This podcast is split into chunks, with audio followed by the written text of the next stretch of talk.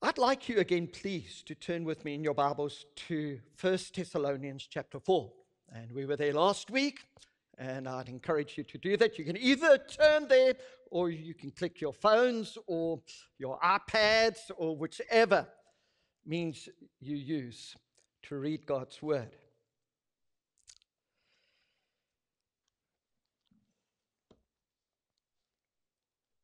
Really grateful for all of those online who are sitting in their lounges or wherever you find yourself. People, even I have found, is they go hiking and then they sit down with their cell phones and they follow us on online. And so it's great just to have all of you here and just to worship with us. Also, particularly grateful for those guys and girls at the back there who are helping us with the live stream. It is such a great help. First Thessalonians chapter 4. And I'd like to read verses 13 to chapter 5. And so let's see there. 11. Chapter 5, verse 11. So, brothers and sisters, we do not want you to be uninformed about those who sleep in death, so that you do not grieve like the rest of mankind who have no hope. For we believe that Jesus died and rose again. And so we believe that God will bring with Jesus those who have fallen asleep in him.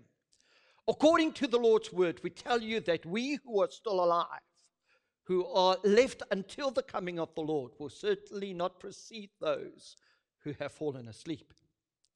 For the Lord himself will come down from heaven with a loud command, with the voice of the archangel, and with the trumpet call of God, and the dead in Christ will rise first. After that, we who are still alive and are left will be caught up together with them in the clouds to meet the Lord in the air. And so we will be with the Lord forever.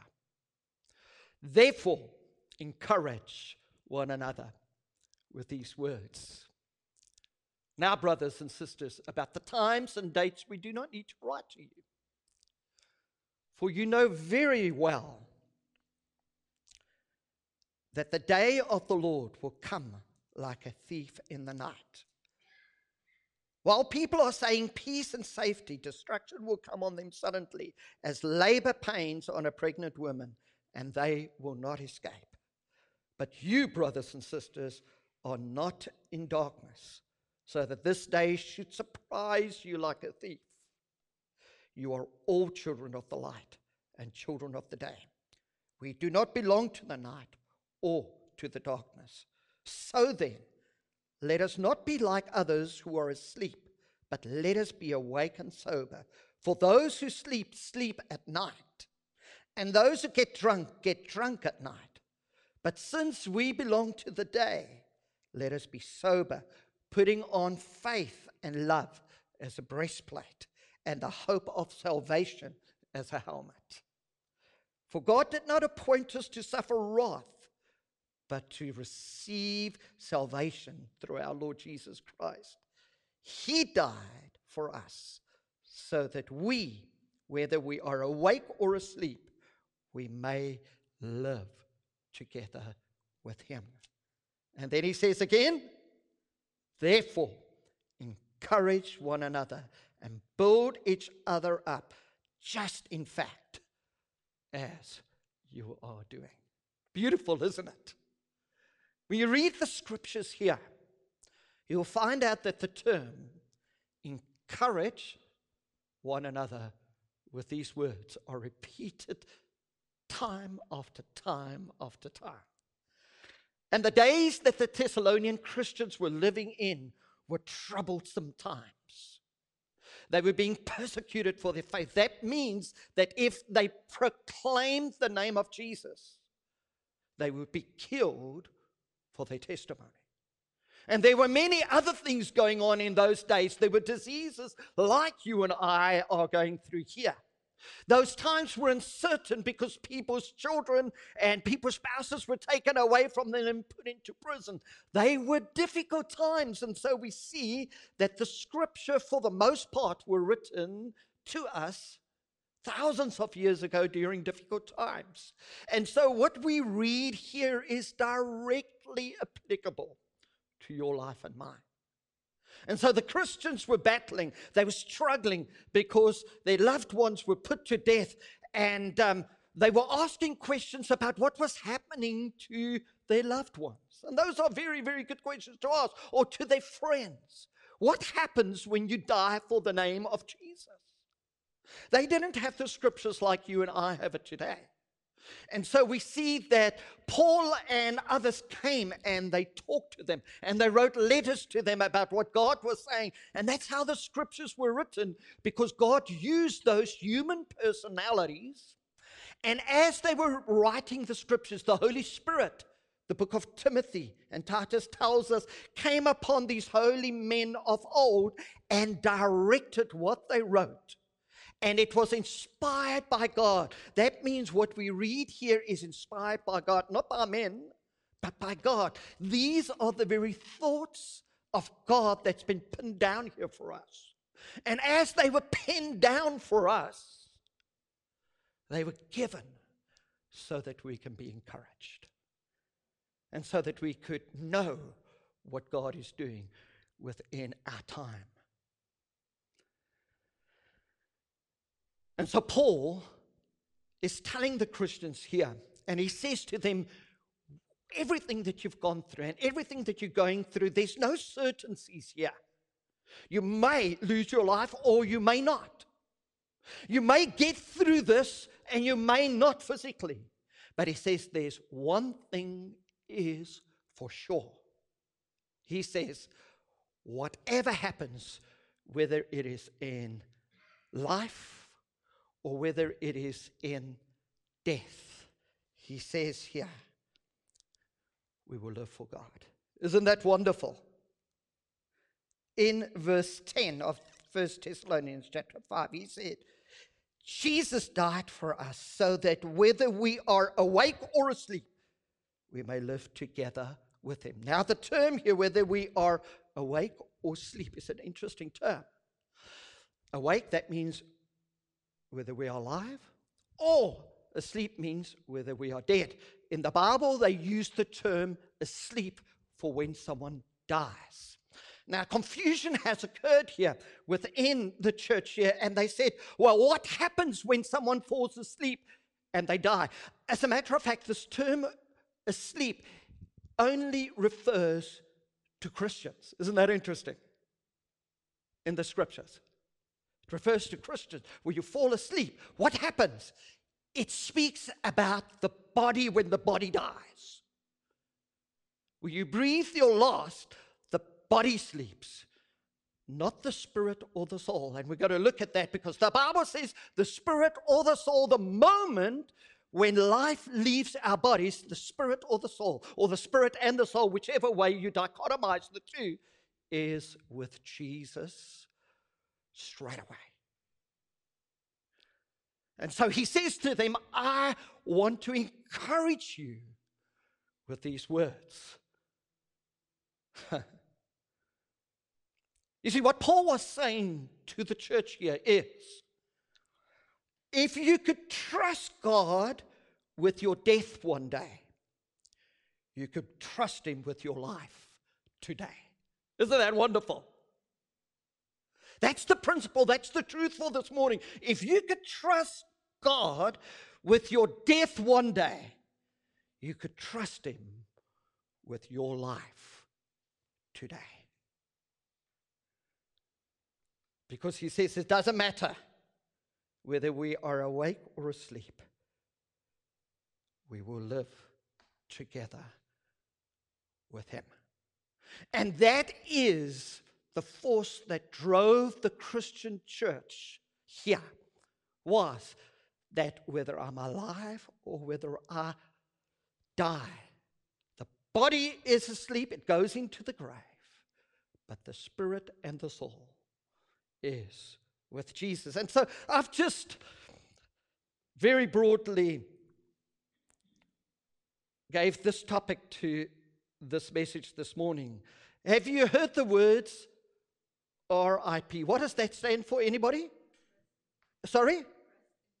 Rest in peace. That's right. Resting in peace. And it's just interesting. A number of years ago, some Reformed um, Protestant theologians got together and they debated this term, rest in peace, RIP. And they were saying that this term, rest in peace, is actually not a biblical term. And I went through it, and over the years, I've looked at so often on Facebook now when someone passes away and someone feels sympathy for the family or for the person, they'll put their rest in peace. It's almost like a prophetic statement to people who die rest in peace. And every time when I hear it, there's something within my spirit that kind of just rises up. Because not everybody will rest in peace. You see, for Christians in life, God's promised us rest. There remains a rest to the people of God in the book of Hebrews. And then for the Christian today, there is peace. God gives us peace. So, in that sense, it is absolutely true. But when we use the term for someone when they die to rest in peace, my friends, for Christians, the body dies, but the spirit is with Jesus. Do you think Jesus is resting in peace at the moment? No ways. He is working, he's praying, he's involved. And my friends, all of those loved ones who have trusted Jesus as their Lord and Savior, who has received salvation for their lives, where Jesus had rescued them from their sins, and where He has adopted him into or them into His family, and where these people's names have been written as the book of Revelation says, their names have been written in the Lamb's book of life. The moment the body dies, the spirit is with the Lord Jesus. And the Bible says there is fullness of, someone help me, joy within his presence. It's a little bit different from the word rest in peace. Would you agree? Oh, it's worlds apart. My goodness, I think half of you wouldn't want to go to heaven if you're just going to rest and do nothing. I have a friend of mine who's discovered this truth, and he says, Piet, I cannot stand it when Christians give the picture of heaven where you sit on a pink cloud with a harp Sorry for all of you who do play a harp, but uh, you know, and you're playing a harp on a pink cloud and you have some white wings, and this is the perception of heaven. He says it's not so. I said, I agree with you because the Bible speaks at the end of the day that there will be a new heavens and a new earth that will hover over the new heavens and the new earth. And there will be a new Jerusalem, which is a heavenly city, and you and I will be given tasks to do. And we'll rule over cities, the Bible tells us. My friends, that's a far, far call from resting in peace. My friends, heaven or the new Jerusalem or the new age that is to come is going to be so exciting, full of adventure. And for all eternity, we are going to be together and we are going to do things with God. We're going to partner Him. And my friends, it is going to be an incredible journey that lasts forever and forever and forever. And Paul says, encourage one another with these words. And so I did some word studies, and we don't have time to do it today, just on the what happened before Jesus died, when people died, and word studies and the scriptures after Jesus died and what happened. You see, when people died before the resurrection of Jesus, there was the upper regions of Sheol and the lower regions of Sheol. And the people who did not trust in God went to the lower regions of Sheol. That's where the rich man went. And the upper regions of Sheol is where the people who were righteous went through the sacrifices and by hope in the resurrection. They went there. And that is where the poor man went. And they could talk to one another in the regions of Sheol. But you see, when Jesus rose from the dead, he separated that. And believers who die are with Jesus straight away. And that's why I agree with these guys who took issue with um, rest in peace. There's certain churches that speaks about soul sleep where the Christian just sleeps until Jesus comes. That's not biblical. Um, there are some that teaches that people will have a second time to convert to Christ Jesus when they are asleep. After they've died, you know, you could pray for departed souls so that they can be saved. It is totally not biblical. It's not Bible. You get one chance, and that chance is here and now. It's appointed, the Hebrew writer says, it's appointed unto man to die once, and then the judgment. Once. Not twice, not three times, once. And so we have the opportunity. The Hebrew writer also says, now, today is the day of salvation. Not tomorrow. He says, you have the opportunity today, embrace it with all of your heart because you do not know what's going to happen tomorrow. So today is the day of salvation. But the most beautiful thing is, Paul writes to the church here and he says, Jesus coming back again one day should be an encouragement to you. So I just want to look at a few scriptures this morning to help us to realize that the way we see God in death is the way we need to see Him in life here and now. If you can trust Him with your death one day, you could trust Him with your life today. You see, my friends, death is the great separator.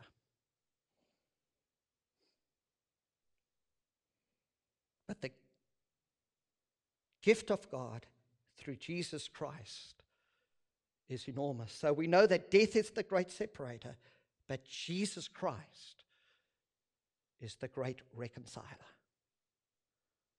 And that's the gospel. That's the beauty of the gospel.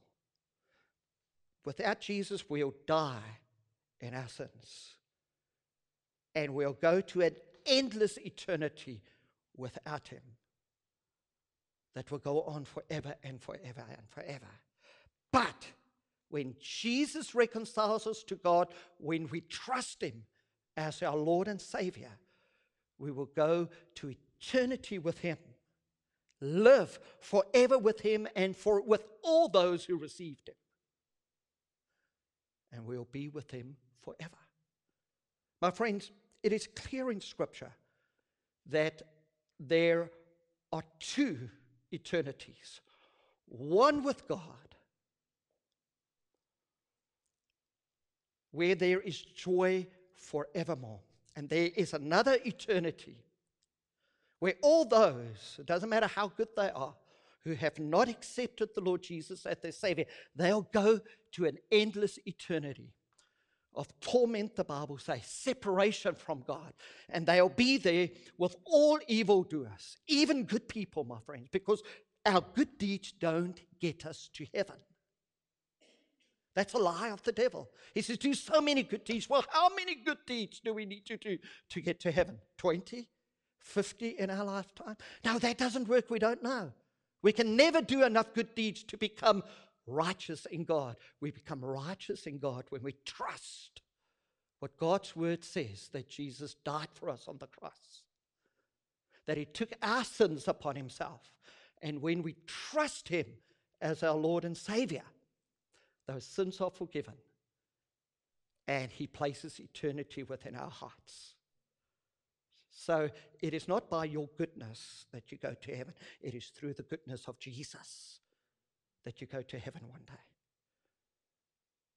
And it's the great lie that the devil sells to people is that if you're good, if you're good enough, well, how, how do we know that we are good enough? What's the bar? Who do we rate ourselves against whether we are better than them or not. I've realized there are always someone who's better than me. Have you realized that? There's always someone better than you. but no one can step into that place where Jesus can. When he steps into our place, my friends, he puts eternity within our heart. And so Paul speaks to the Christians here who have God's eternity within their hearts. And he says, whatever happens here, don't worry. We will spend eternity with him. How long are we destined to live here? Well, it differs, doesn't it? I'm hoping that I'll be here. I think I'm going to die at the age of 130. Everybody around me, Piet, we couldn't stand you for that long here. And I understand that. So God has determined a day and a time for me to die, where the body dies. And at that very, very moment, I'll be with him forever and forever. But the Bible says, as you read the scripture here, the Spirit goes to be with Jesus, where there is joy forevermore. And I don't know what we all will do, but Hebrews speaks about a great cloud of witnesses in the book of Hebrews. He says there's a great cloud of witnesses. I don't know what that great cloud of witnesses do. Maybe they are the ones who died in Christ. Body is resting, but the Spirit is with him. And he says there's a great cloud of witnesses. I don't know what they do. And so we see it's very, very exciting when we die in Christ. It's not the end. O death, where is your sting? The Paul says, O grave, where is your victory? But thanks be to God who has given us the victory through Jesus Christ our Lord. And he speaks about death here. He says, Death cannot hold you, and the grave cannot keep you. As Jesus was resurrected from the dead, so will you and I. And he says again, Comfort one another with these words. So we see that death is the great separator, but Jesus Christ is the great reconciler.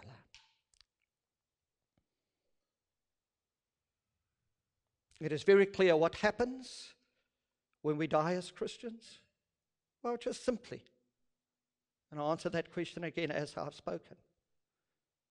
Your body is given to the grave, but your spirit or your soul is with Jesus. And then one day, when he comes back, the second return of Christ, you and I who have died in Christ will come back with him. And then he will raise up our bodies. And he'll give us a new body, and the spirit and the body will come together in that day. And then we will forever be with the Lord. And there's a whole lot of other things that happens during that period as well. So that's what happens to Christians. One of my great joys, and it sounds paradoxical in nature, is to conduct funeral services of Christians. You say, Your great joy? Absolutely. It's hard for the family at the time, but my friends, there is such a sense of rejoicing because the promise of God is fulfilled when people do die an amazing thing because there is such hope for all of others. There is the hope of a reunion one day with our lost loved ones who know Jesus. And that's why I say to people at the funerals that I've done in, in our previous church, I think, I don't know how many hundreds of funerals that we did. Because we had a church where we had a lot of older people, a lot of younger couples, and a lot of young people but the church was 120 years old, and there were some people who's been a part of that church for 80 years. And the greatest joy of my life is to conduct this service, to give the family hope that if they have a faith just like these who had died, that there will be a great reunion one day. The greatest inheritance that I could leave behind for my children is for them to know that dad is in heaven when he dies. I don't know how long I'm going to be here for.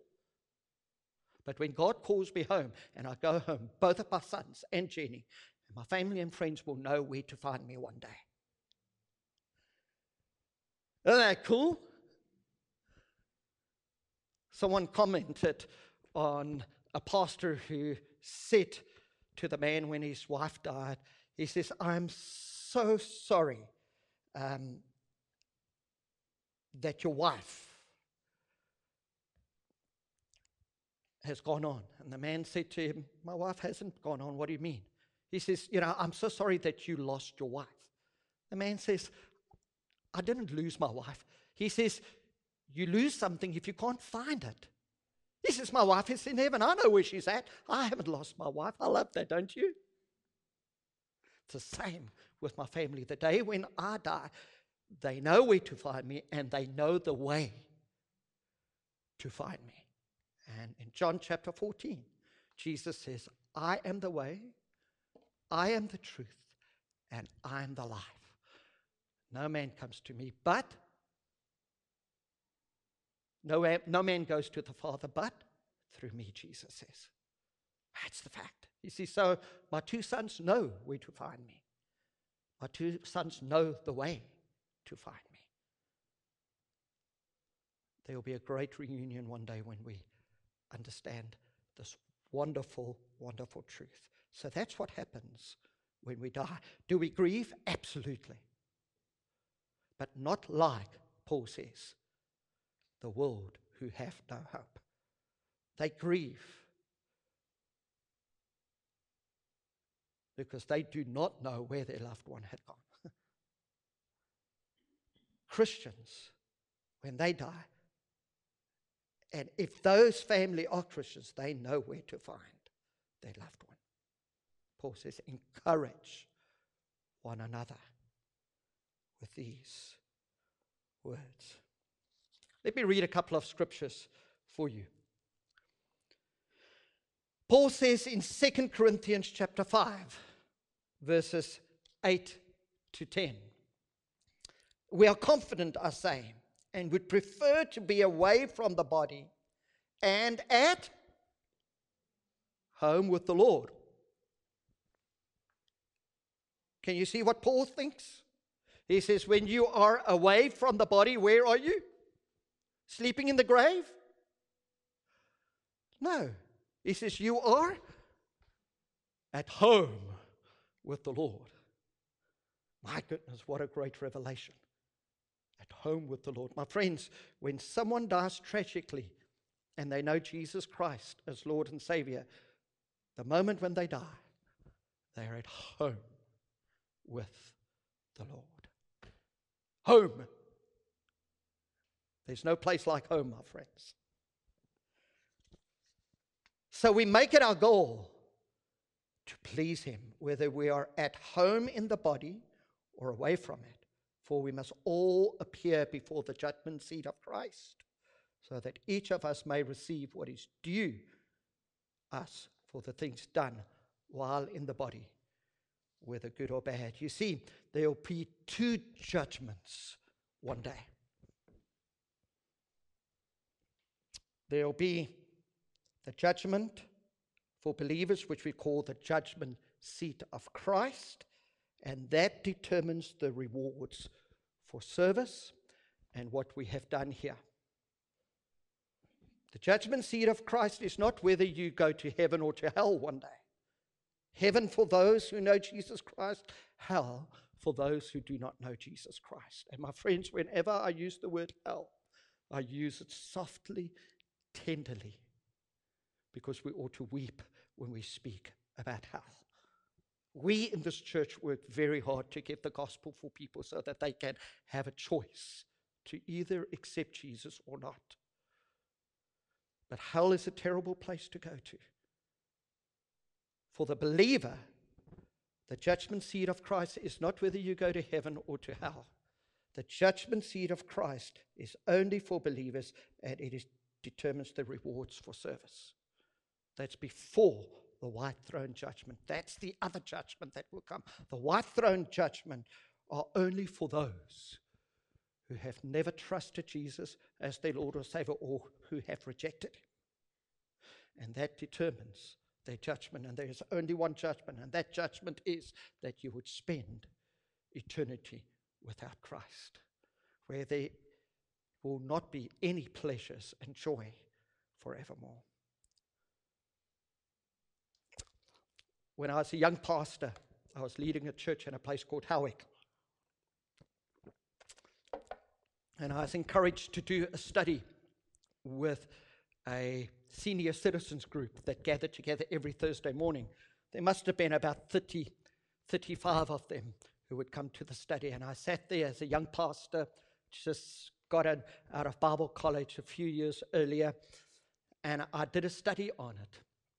And as I was going through it, some of the older ladies within the group, as I was sharing what the gospel meant, and they just started to weep one by one as I was going through it. And they just started to weep. And after one wept, another one just started to weep. And they just started to cry and cry. And I looked at them and I said, What's wrong? And a number of them just said to me, Piet, I've been a Christian for many, many years. I accepted the Lord Jesus Christ. He's my Lord and Savior. And a number of them, probably half of them, said, But my husband never made that decision. Piet, what is going to happen to him? And they looked at me and they said, You don't have to tell us. We know what the Bible says. It's a great divide, my friends. And my heart broke for those ladies. And I kind of gave them some encouragement. And I said to them, You know what? You never know what happens on the deathbed of an individual. Salvation is by grace, not by what you do, not by how you live, even. It is by what you believe. That's how salvation comes to you. It's by what you believe. Of course, that affects the way we live. I understand that. But it's by what we believe that salvation comes to. And I said, there is a possibility. If you had shared the gospel with your husbands at his deathbed, that he could have cried out to God, like the thief on the cross. There were two of them, Jesus in the middle, crucified. The one rejected and hurled insults at Jesus. The other one said, Jesus, would you remember me? Jesus said, Today I will remember you and you'll be with me in paradise. And so I try to give them hope because I do believe that none of us can make a prediction where people are at. Amen? And we certainly don't do that within this church. For as long as there is breath, I pray that people will cry out to God because hell is no good place to go to. And that's why we pray for people. We did at our prayer meeting on Thursday night. We prayed for people that they would find Christ because we're passionate about it. We preach the gospel. That's why one of our central core values within this church is to be a gospel centered people who tell people that they, how they can find Christ. But, my friends, the scripture says, For we must all appear before the judgment seat of Christ, so that each one of us may receive what is due to us for the things done in the body, while good or bad. And so, for Christians, we will give an account for every outer word that we speak. Hence, our message a few weeks ago that we need to stay out of one another's business.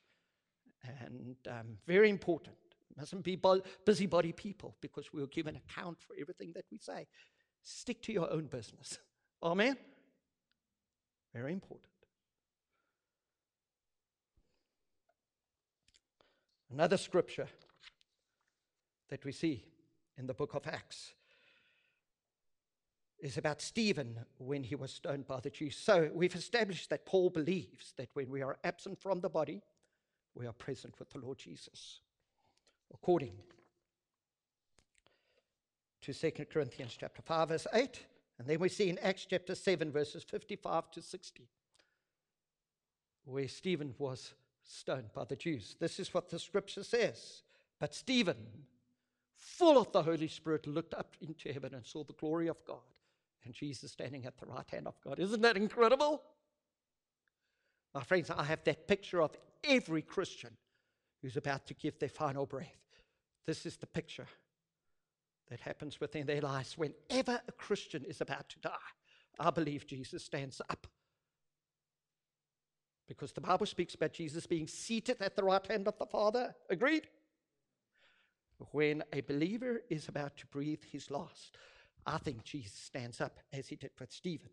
And Jesus reaches down and he grabs the hand of the one who is about to die when we are in Christ and he receives us. Isn't that a cool picture? My friends, we never die as Christians without the presence of Jesus being with us. He says, I will never leave you and I'll never forsake you. Even in death, He's there and He grabs your hand. I've seen people who die who are Christians, and I've seen people who die without Christ, and there is a world of difference between the two. World of difference. Jesus comes and He stands beside the bed of the one who dies, and He takes them home to be with Him forever. Comfort yourself with these words. Amazing. Peter says, Look, I see heaven open and the Son of Man standing at the right hand of God. At this, they covered their ears and yelling at the top of their voices, they all rushed at him, dragged him out of the city, and began to stone him. Meanwhile, the witnesses laid down their coats at the feet of a young man named Saul. Paul, who's we just looked at, he was responsible for the death of Stephen here. I believe the gospel spoke to Saul, who became Paul at this very moment when he saw Stephen die. Meanwhile, the witnesses laid their coats at the feet of a young man named Saul. While they were still stoning him, Stephen prayed. What did he say? Lord, receive my spirit. Beautiful, isn't it?